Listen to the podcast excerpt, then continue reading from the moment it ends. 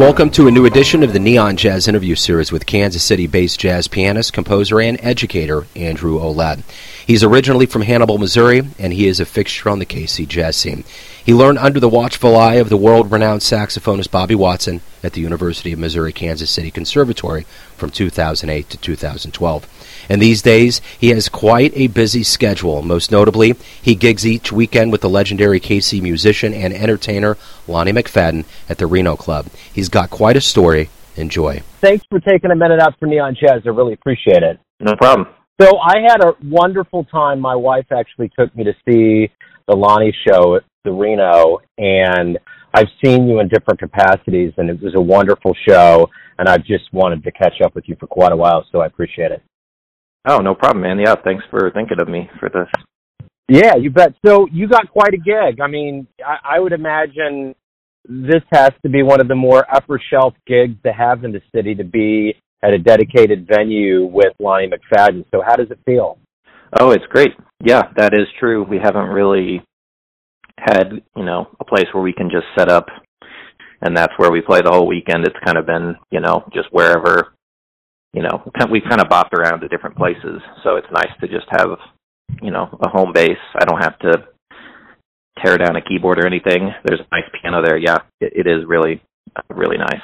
You really, you know, when we think about all of the ambiguity and all the shutdowns and all the suffering that the artists have gone through, the one thing that seems to remain constant is Lonnie's one of the very few entertainers probably in the world that actually opened up during the height of a pandemic and really has been consistently playing. It's been a consistent gig from the word go, even now as we deal with the variant and things that are happening now. Yeah, I mean, we were in the parking garage, which, you know, is kind of unique. Not every place, you know, had the ability to put the band outside. So that's why we were able to start in July, I think is when we started playing there. Yeah, I mean, Lonnie just he will just always be working. That's kind of a a magical thing as I don't understand. I'm not as good at that as he is. He just he knows how to, you know, he always will find work he is one of those cream rises to the top kind of guys. What else is going on? I know, you know, this would be a different conversation, say, a month ago, probably around the time that I actually saw the, the show down at the Reno. But things have changed a little bit. So, what is your itinerary looking like, and you know, how has it been to be able to actually perform live during all of this chaos that's been going on? For me, honestly, not that different. We'll see how it goes going into the fall here, but I still have you know all my stuff with Lonnie, and things aren't getting canceled necessarily yet. Um, so I, I wouldn't. For me, it's not really different. I wouldn't say from a month ago, but um, you know, I'm lucky to be a rhythm section player and that I don't have to breathe through my instrument because I know that that kind of keeps changing for vocalists and horn players, so that can affect whether you know they're able to go out and work. It it's been pretty consistent for me. I feel like I have been one of the luckier musicians um, during this time, and I just basically got to continue working. I just had to wear a mask. You're originally from Hannibal, Missouri. Talk to me a little bit about right.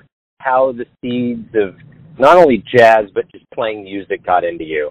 I started taking piano pretty much when everyone else does when I was like seven or so, and I didn't really. I wouldn't say I loved it. I mean, maybe I liked it a little more, but I wasn't like obsessed with music when I was seven years old. I wouldn't say I really got serious about it until high school. And there were some guys a few years ahead of me who were really good jazz players who had, you know, gone to the same high school. So I kind of used that as inspiration. And I had a really great uh, jazz teacher in Hannibal. His name was Jason Duggar. And, you know, he, I think he was huge in really getting me hooked on this. Um, he, you know, he was just a great influence and a good player. So to have that influence, I think kind of, I don't know, put me down this path. So who were you listening to in the beginning? Who, what, what uh, musicians were really getting you going? I don't know. I mean, none of the people I would be, you know, that I would say I really influenced me now. I didn't. It's kind of funny to think back then. I kind of was just listening to whatever, you know, my friends were listening to, or just kind of. I guess I would I would get some recommendations from my teacher. You know, like Miles Davis records, but I wouldn't say I had a real informed uh, idea of what I wanted to listen to then. I don't think I really started to get that until you know college, and then after that, it's just you know I feel like you really find out what your influences are and what inspires you. So once you did really get that jazz bug, what was the first live jazz show you saw that really kind of was like, wow, that's something I'd like to do? That's a good question. I feel like I went to some shows at the Blue Room kind of when I got to Kansas City, you know, my freshman year, maybe seeing Bobby at the Blue Room. I feel like I went and saw Logan Richardson, and you know, at that time, I had no idea what Logan was doing. I couldn't understand the music really, but I, you know, I could still feel the the energy behind it, and I thought it was really cool. And I, I guess I wanted to understand, you know, just what these guys who were a lot better than me, what they were doing. I, I don't know if there's one particular show necessarily that I could that I could pick out. Did you have any association with Matt And I know he's from Hannibal. Matt Kane? Uh, yeah, yeah, exactly. That's what I mean. Yeah, so he's one of them definitely that was an inspiration. Um, and I did. Uh, there was a period where I was playing with him. I think.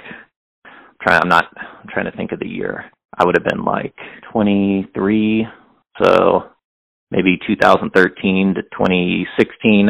Um, you know, when he would come to town, I would play with him, and I made a record with him at that time.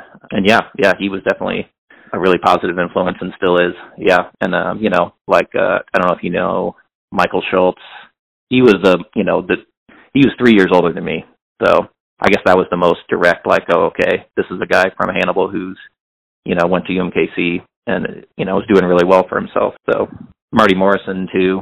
Those guys are all from yeah. Hannibal. I didn't realize there was such a strong Hannibal connection to the Kansas City scene. So that's nice what brought you to was it UMKC that brought you here to Kansas City? UMKC, yeah. I mean, I knew Bobby was there, and then I would say the biggest thing was that a lot of my peers, who I thought were great musicians, um, were going to UMKC. So I was kind of like, well, I kind of want to be in that glut of, you know, guys my age. So I, I would say that was a big factor. What was that like there? I mean, it almost seems like this kind of glorified institution a lot like what you would hear on the coast, whether it's Berklee or whatnot. When Dan and Bobby were there, it just seems like there were so many musicians that were churned out that are a part of this young or this young lion esque kind of scene that's going on here. I mean, there was a lot of, you know, Hermon and you and Michael and so many other cats. What was it like to learn under someone like Bobby? Oh, it was incredible. Yeah, I mean, Bobby he definitely keeps it real with you. I think that's something unique about him. Maybe that not every you know high high profile jazz. I don't know actually, but that was definitely something I hadn't experienced before. He'll you know he will tell you he'll tell it like it is. You know, which I think is really valuable. You know what I mean? That's honestly the best kind of education is just to be really honest with people about what they need to work on, what they you know what I mean, what they don't need to work on. And I mean, yeah, uh Dan was great too. I mean, I would say some elements of it were similar to any other, you know, big music school education, probably take some of the same classes. But then, like I said, I think the biggest thing was just the peer group. Um, there, you know, there were guys older than me who were really, you know, inspirational. Hermon Mehari, I think, is probably the one I would think of the most in that regard. Um, Herman, he just, he's made a lot just kind of happen for himself. And I've always found that really inspiring. So what were those first gigs like? You come up to the big city, you go to a, a school with an internationally recognized jazz musician. What were those early gigs when you were really starting to kind of get your hands wrapped around the instrument and, and your your place in the scene? My feelings were the whole range of emotions. You know, it was exciting, you know, terrifying, maybe, you know, sort of, you know, because some of it I was like, oh, I've never, I was not quite ready for this. Um, those two things maybe the most um you know terrifying in a good way just like oh man i need to work on this aspect of being a musician. Um and yeah it was just i'd never just definitely the the caliber of musicians i got to you know play with on a regular basis jumped way up which you know that was really cool. What's been the most enjoyable part about being a part of this association of musicians in kansas city the kansas city jazz scene? What has that been like? What do you like the best about it oh, everyone likes each other and is nice to each other for the most part. Um, that's a really nice thing. You know, it's definitely a community. Um, people are looking out for each other. Um, so yeah, I would say that. And I mean, the level is very high too. So it's, you know, it's great to get to play music with people on, on the level that you want to. And, you know, even on the level that, you know, there are some people where I'm like, oh man, I don't feel like I can quite hang with you. That's inspiring to get to do, to play with people who are better than you. Piggybacking off of that, what what do you like the best about Kansas City? I guess I like the, you know, the Midwest vibe. I'm from the Midwest, so that's what I know. Uh the food is great, obvious. That's an obvious answer. Um, you know, it's a nice place to live. It's fairly affordable to live, um, but it's also, you know, an exciting big city, especially, you know, coming from Hannibal, Missouri, this was like I know to some people this seems like a, you know, a less uh exciting Midwestern city maybe, but not to me. I think it was the opposite, you know. I'd never lived anywhere with this many people and just this much going on all the time. You know, over your career you've had the opportunity of obviously you've learned from Bobby, uh you played with Mhm. Devon Tennicott, um Roy Hargrove, Right. Lonnie McFadden, you know, Marilyn Maye. What have you learned from these veterans and these big shots in the world of jazz that has in turn helped you as a teacher to teach the younger players? I guess just, you know, going back to kind of what I said that I got from Bobby, which is just, you know, in a nice way, being really honest with people, you know, and just trying to, you know, not sugarcoat things and just, you know, this is what I think you're doing really well. This is what I think you could work on. Um, I guess that, yeah. I mean, just, you know, they, these people just have so much experience.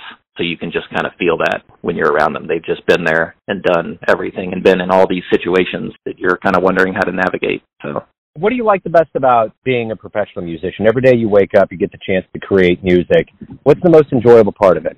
I mean that I guess um music definitely is the most interesting field of study to me. So I guess just that to get to, you know, think about and focus on the thing that I find the most interesting every day, I would say is the coolest part of it.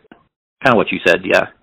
Let's just kind of enter enter kind of this realm here of what if. If you have a dream tonight, you run into your younger self around the time that you were starting to play, and you could give your younger self one piece of advice based on what you've learned after all these years of being a professional musician. What would that one piece of advice be? learn everything by ear. Stop learning things off charts. Focus on your rhythm. I think Hmm. rhythm was something that, you know, at some point I really started working, trying to, you know, zero in on that and work on that. Um, I think it's hard to know at that age. It's hard to really, because you don't even know yourself as a player yet necessarily to really kind of see your own strengths and weaknesses. But yeah, I mean, I would say maybe the first thing especially that I said, just learn everything by ear. I think I was still I was always a really good note reader, which I think, you know, that can be a real blessing, but it can also kind of hold you back cuz then you can just read everything off a piece of paper so you don't feel the need necessarily to learn it by ear, which is really the way to do it. Let's enter another realm of, of, of what if here. If a jazz DeLorean pulls up in front of your house when we get off the phone and you can punch in the digits, go anywhere, see anybody in the history of jazz, who are you going to go see? Where are you going? I would go, well, probably a lot of the obvious answers. I mean, I would go see John Coltrane Quartet in, you know, 1963, 64. I would go see Art Tatum. I would go see Charlie Parker, Bud Powell. I mean, you know, pro- probably a lot of the obvious answers, but for good reason because that's, you know, they're the best for a reason. Um, yeah, I guess maybe those people I mentioned You know, you've had the chance to see a lot of faces over this pandemic and as it's eased up and things have started opening opening up. What has been the most pleasurable part for you as a musician and then seeing people that are coming out more now about them kind of reliving live jazz again? Well, yeah, I kind of like you said. I guess just seeing people rediscover that they like live music. You know, it's like you don't appreciate something until it's gone. Sort sort of that kind of aspect of it. Um, just, you know, feeling the crowd energy and just you know really mm, getting back to that live gig experience has been really nice. Um, you know, playing over Zoom or you know doing like live stream gigs is obviously not the same feel. So yeah, just having that crowd energy there has been great So, why do you love jazz? because you can do anything, I guess, which is really, you know, uh, a little terrifying, but also really freeing. You, you know, you make all the decisions about what you want to do. So I guess I like that aspect of it. And maybe to piggyback on that, I feel like jazz musicians are true studiers of the music. You know what I mean? It's like that's I think what I'm really interested in even more than jazz is just actually knowing understanding the harmony and the rhythm of what I'm doing. I, you know, that's my favorite aspect of it, getting to study that. Beautiful. So let's get to the essence of you. I'm going to save this one for the last one here, and it's this. Everyone has a perception of you, your family, your friends, your fans, your students, but ultimately you live your life. You're the one in control. What's your perception of you? Who do you think you are? A hard-working lover of music. I do genuinely love it. Um, yeah, and just someone who's always striving to get better at what he's trying to do. Beautiful. Andrew, thank you, man. It's been uh, great catching up with you. It's been great to see you out live and uh that oh, that thanks, Joe. Uh, yeah, that Lonnie night was was quite quite magical to you know finally really to hear see yeah something that that great live. So hey, thanks again. I really appreciate it. Good luck with as everything opens up and the world kind of hopefully starts returning to you know some semblance of sanity. It's uh, Right. It'll be good. So Yeah, and, thanks, and Joe. Thanks for having me Yeah. on this. Thanks for listening and tuning in to another Neon Jazz interview, where we give you a bit of insight into the finest cats in Kansas City and spots all over the globe, giving fans all that jazz. And thanks to Andrew for catching up with us and for his story. If you want to hear more interviews, go to Famous Interviews with Joe Dimino in the iTunes Store. Visit Neon Jazz at youtube.com, and for everything Neon Jazz all the time, go to the neonjazz.blogspot.com. Until next time, enjoy the jazz, my friends. Neon Jazz.